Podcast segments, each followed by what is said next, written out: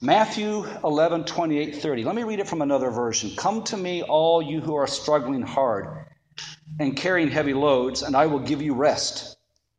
Put on my yoke and learn from me. I'm gentle, humble, and you'll find rest for yourselves. My yoke is easy to bear, and my burden is light. You know, if you're feeling anxious this morning, don't worry, you're not alone. In fact, it's become somewhat of a national identity. This past June, um, there was an article that was published entitled Prozac Nation is Now the United States of Xanax. And it had to say this in part quote, anxiety is starting to seem like a sociological condition, a shared cultural experience that feeds on alarmist TV graphics and it metastasizes through social media. As depression was to the 1990s, so it seems we have entered a new age of, of, age of anxiety. Monitoring our heart rates, swiping ceaselessly at our iPhones, filling meditation studios in an effort to calm our racing thoughts. So if you feel that way, well, guess what? You're normal. Now, I guess the question is is that what we want the new normal to be? Years ago, we sang The Age of Aquarius. Some of you remember that, and some of you are like, I've never heard of that song before. I think now the updated version of that song is The Age of Anxiety. Maybe you've seen this poster, or as they like to call it on social media, this meme. It reads this Create a life you don't need a vacation from. Now, I like vacations, and I've taken a few in my lifetime. I recommend them, and I get it, and I, and I, and I get why we do it. But I also get what this poster is inferring. It reminds me that if we're living a life we continually have to find a way to escape, then we may want to reflect upon the life that we're living. If we always have to come up with time away to get away from where we are, then maybe we need to reflect upon where we are and what that means and what it's doing to us. What if we sought to recover the life we long to live, a life of peace and abundance and soul? And by the way, don't go cancel your vacations now and just tell everybody because your pastor said so. You wouldn't do that anyway. Keep your vacations, but you get the idea. And by the way, I know a lot of people won't because this, uh, this year, we're estimated to spend up to $100 billion on vacations in 2017. So we're still vacating pretty well. So, we live in a very weary, tired, anxious, escapist age. And I'm not really sure that we're as present to life as we want to be as present to life. I'm very non present at times. I'm very not here. I'm very somewhere else. And sometimes I'm very somewhere else because I'm tired and I'm weary and I'm anxious and I just don't want to be present. In your bulletin, there's a, another version of this passage that Dan has read and I have read, and I'm going to use this as sort of um, my jumping off point. It's from Eugene Peterson's The Message. Are you tired? This is Matthew 11, 28, 30. Are you tired? Are you worn out? Are you burned out on religion? Come to me. Get away with me and you'll recover your life. I'll show you how to take a real rest. Walk with me and work with me. Watch how I do it. Learn the unforced rhythms of grace. I will not lay anything heavy or ill fitting on you. Keep company with me, and you'll learn to live freely and lightly. I've had conversations with all three of those groups at one time or another. I've had conversations with the tired, the worn out, and the burned out. And sometimes they're all the same, sometimes they're all different.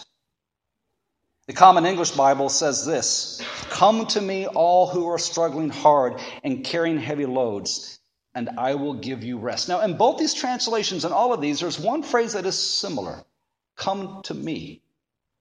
This is the life giving invitation and it is the simplicity of this gospel message come to Jesus. Go to Jesus. Live in connection with Jesus. It's easy to try to find life in other people. It's easy to try to find life in vacations and hard work and religious service in books and seminars and conferences and even in clergy. But we begin this with the simple invitation Jesus says, Come to me. It's like that Quaker phrase that I often refer to, where George Fox, the founder of Quakers, said years ago, back in the 1600s, there is one that can speak to our condition, and that is Christ. There is one that can speak to my condition. There is one that can speak to your condition. When I go to have something looked at in my physical condition that I know nothing about, I don't know anything about, and I want it addressed, I don't go to a generalist, I go to a specialist. And it's that specialist who can speak to my condition and say, This is what is going on with you. Think of it in those terms. The living Christ is the specialist for our conditions. Books generalize, conferences generalize, pastors generalize. We don't know you as well as the living Christ knows you, but Jesus says, Come to me. That's the starting point. Eugene Peterson goes ahead and translates this. He goes on, Get away with me and you'll recover your life. And if you think about it, we only need to recover something when we've lost it. And somewhere along our way, maybe in our way, in our life's journey, we have lost parts of our lives, we have lost parts of ourself, our life altogether. There's the person seeking to recover their joy. It's been lost in a season of grief, a season of disappointment, or a season of sadness. They want to recover that joy again. They want to recover that life. There's a person seeking to recover their enthusiasm, but it's lost. It's been lost in a never ending schedule of programs, events, and activities. There's the person seeking to recover their compassion, but it's been lost with continual contact with the deep needs of society. And by the way, I want to give you a heads up. There is such a condition called compassion fatigue. Compassion fatigue is basically that condition of I'm so fatigued from having compassion. I've been giving and giving and giving and giving and, and constantly outputting, but there's been no input. This is why Jesus says, Come to me. And by the way, sometimes, if you think about it, are you one of these people that says, I need a vacation for my vacation? Sometimes the input that we do to replace the output just takes more energy. Jesus says, Come to me. There's the person seeking to recover their hope and their openness to possibility because it feels as if been lost in this never ending cycle of cynicism, negativity, and empty promises. Or the person seeking to recover their sense of purpose and identity, it feels lost in the barrage of expectations from others and overcommitment on our part. And I would add this there's churches seeking to recover an engaging vision, a sense of mission, which often gets lost in a mountain of activities, events, and programs that feel disconnected from the church's overall mission and purpose. Now, I, I put that in there because over the last few weeks, I have, I have had rumblings, I have had uh, uh, nudges and hunches and whatever language you want to use um, and sometimes it's even a sharp elbow from God into the side. But it's that sense that we need to articulate who we are as a meeting. We need to articulate our sense of mission and our sense of purpose. We need to know why we do what we do. Part of it so that we can leverage our energy in the best way possible the energy that you have, and the energy of ourselves as a congregation. And part of it so that we know that we are keeping in alignment with what God would have us do and be. I had a visit with Al Wayne and Gwen. You know, they have not been to meeting in a long time. They can't get here because of their health and, and, and their inability, but they enjoyed the visit. We had a visit for about an hour and a half. And at the end of the visit, I happened to say to Al Wayne, Yeah, I'm going to be in Kansas next week. I think I tell people that because I just need for them to pray for me. Kansas for a whole week in 100 degree heat, so pray for me. So I told them I'd be in Kansas next week. I said, I'm going to be there with a bunch of Quakers, and we're going to be there for uh, three or four days. There's going to be about 250 of them. And we're going to figure out maybe what God is up to. We're going to look at each other for support, and we're going to figure out which way we're going. And she says to me, Well, which way are we going? And I said, I don't know, Al Wayne, but that's a very good question. I think sometimes it's easy to lose the way we're going in a mountain of activity when you just have to stop and ask, which way are we going? Remember the slogan years ago? The Navy had it not just a job, but what? An adventure. That's the spiritual journey, I would hope. It's not just a job, it's an adventure. It's an adventure in love, an adventure in growth, an adventure in partnering with God to see God's dream become a reality here on earth. And it's an adventure in grace and mercy and witnessing the miracle of transformed lives and a changed world. That's the best part about it. I could probably go and talk to Bob tomorrow and tell me, say, Bob, what were the best parts of your years in ministry? And I would probably say, and I would be probably be right. He would say it's those moments that people's lives are transformed and changed and they discover themselves and God in a new way. Everything else matters, but that is what keeps the fire going. So, what do you need to recover? What have you lost along the way? Where do you feel lost? And how can you come to Jesus? We always talk about those come to Jesus moments.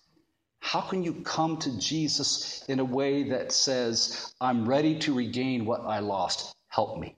I'm here. I'm open. Eugene Peterson goes on to translate this passage this way. He offers this phrase Keep company with me, and you'll learn to live freely and lightly. It's a well known phrase. They say we're known by the company we keep. I think it's true. The company we keep, it has the potential to shape our actions, our attitudes, our character. We may even have moments where we've needed to distance ourselves from some folks because they've been too toxic or we find their influence on us or ways that are contrary to our values. So we are really known by the company that we keep. It influences us. As I said, I'll be keeping company with a bunch of Quakers next week. But ultimately, it's not whether I keep company with them, but ultimately, what is most important as we gather there is are we keeping company with Jesus. Jesus says, Keep company with me, and you'll learn to live freely and lightly. When we choose to keep company with Jesus, we put ourselves in this learning mode. We, we seek to unlearn what doesn't work anymore, and we open ourselves up to learn what we need to learn in order to recover our lives, a life that is more abundant, a life that is free. Listen to that language. Keep company with me, and you'll learn to live freely and lightly. If there's anything I would sign up for in a heartbeat, it's learning how to live freely and lightly. That appeals to me. And there's something profound about that because what Jesus says is that's the way the spiritual life was intended to be, is to live freely and lightly. When we keep company with Jesus, we pay attention to how Jesus lived his life and how he tended to his soul. Think about that. How did he live his life? Well, he took time to rest. He took time to pray.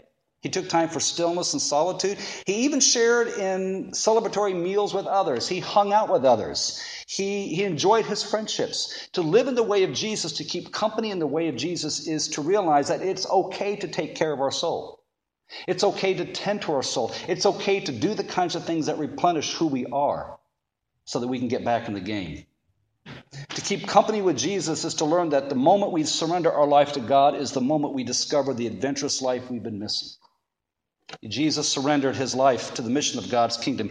He surrendered his life to the care of God's abundance. He surrendered his life to the way of love and forgiveness. And when he prayed in the garden, not your will be done, but mine. Actually, I got that backwards. Not my will be done, but yours. See, I did that yesterday. I posted that and Carol Ann wrote me as an email. She says, I loved your quote, but you might want to edit it. so I went back and looked at it online. I thought, what did I write? Not your will be done, but mine. And I thought, is that a Freudian slip or what? See? Because maybe in reality, maybe in reality, our first go to is what? Not your will be done, but mine. Maybe what I have to unlearn is it's not always my, will, my will. What I have to relearn, it's God's will. And keeping company with Jesus is learning that the moment we surrender our life to that is when we live the adventurous life. It is God's ultimate will, that of love and reconciliation and living under His care and providence and living under His nurturing of our life, that God will cover all the needs that I need. To keep company with Jesus is to learn that even he valued being in community with others and the support of his friends. When he was praying in the garden, his most agonizing moment, he welcomed the support of his closest friends. He was even a bit disappointed when he discovered that they had fallen asleep. He valued having downtime with his disciples and getting away with times of rest and relaxation. And who knows what they did? They just hung out. To keep company with Jesus really is to say, we weren't intended to do this alone. We weren't intended to live this spiritual journey on our own as a solitary journey. We were intended to do it with others to be nourished and supported by others. And to keep company with Jesus is to learn that he kept company and welcomed into his presence the vulnerable, the outcast, the marginalized, the shamed, the broken, the lonely, the despised, and often the invisible. And that word never gets mentioned in Scripture, the invisible. But I remember that word, or I think about that word.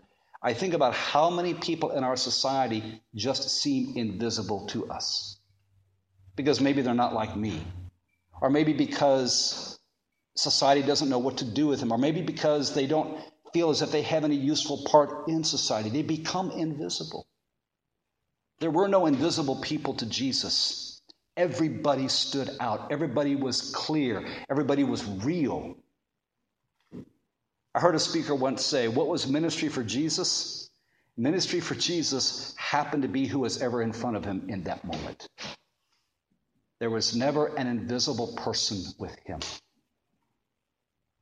To me, that is a profound reality to move into this world realizing there are no such thing as invisible people. Keeping company with Jesus is realizing that everybody in front of us is a sacred reality. And how can we be present with them? I go back to that question that I had with Al Wayne, and she asked me, So, which way are we going? Well, good question now, Wayne. I'll get back to you. But I pray, this is my prayer. I pray, first of all, that we're going in the way of Jesus. That's our starting point. Because I'm confident if we start there, it will take us to where we need to be and to who we need to be. There's a quote in your uh, bulletin. I want to finish with this. It's under the uh, paraphrase, and we'll have a few moments of um, reflection. I think it's in your bulletin. I may or may not have put it there, but this is what it reads The invitation to follow the way of Jesus doesn't help us cope with the busy lives we have or support our quest for the American dream. It does offer us a radical alternative to the way of this world that is making us hurried, wearied, and tired. We are being invited to discover a way of life and surrender to the Master that is more fulfilling and free than any way that we could imagine or make for ourselves. All we have to do and all we can do is take our next step into the kingdom of love, not comparing ourselves with anyone else, but listening to the voice of the teacher show us how to begin. And maybe we'll just leave it at that, where this writer offers this. All we have to do and all we can do is take our next step into the kingdom of love. And I think a helpful question always for me is so, what is that next step? What is the next step for you and I to move out of a life that is constantly weary and hurried and tired? What is that next step that you and I may need to take to recover what we've lost? What is that next step that we may need to take to live in company with Jesus in a way that feeds our souls and nourishes us and moves us in a way of life abundant and a life of joy.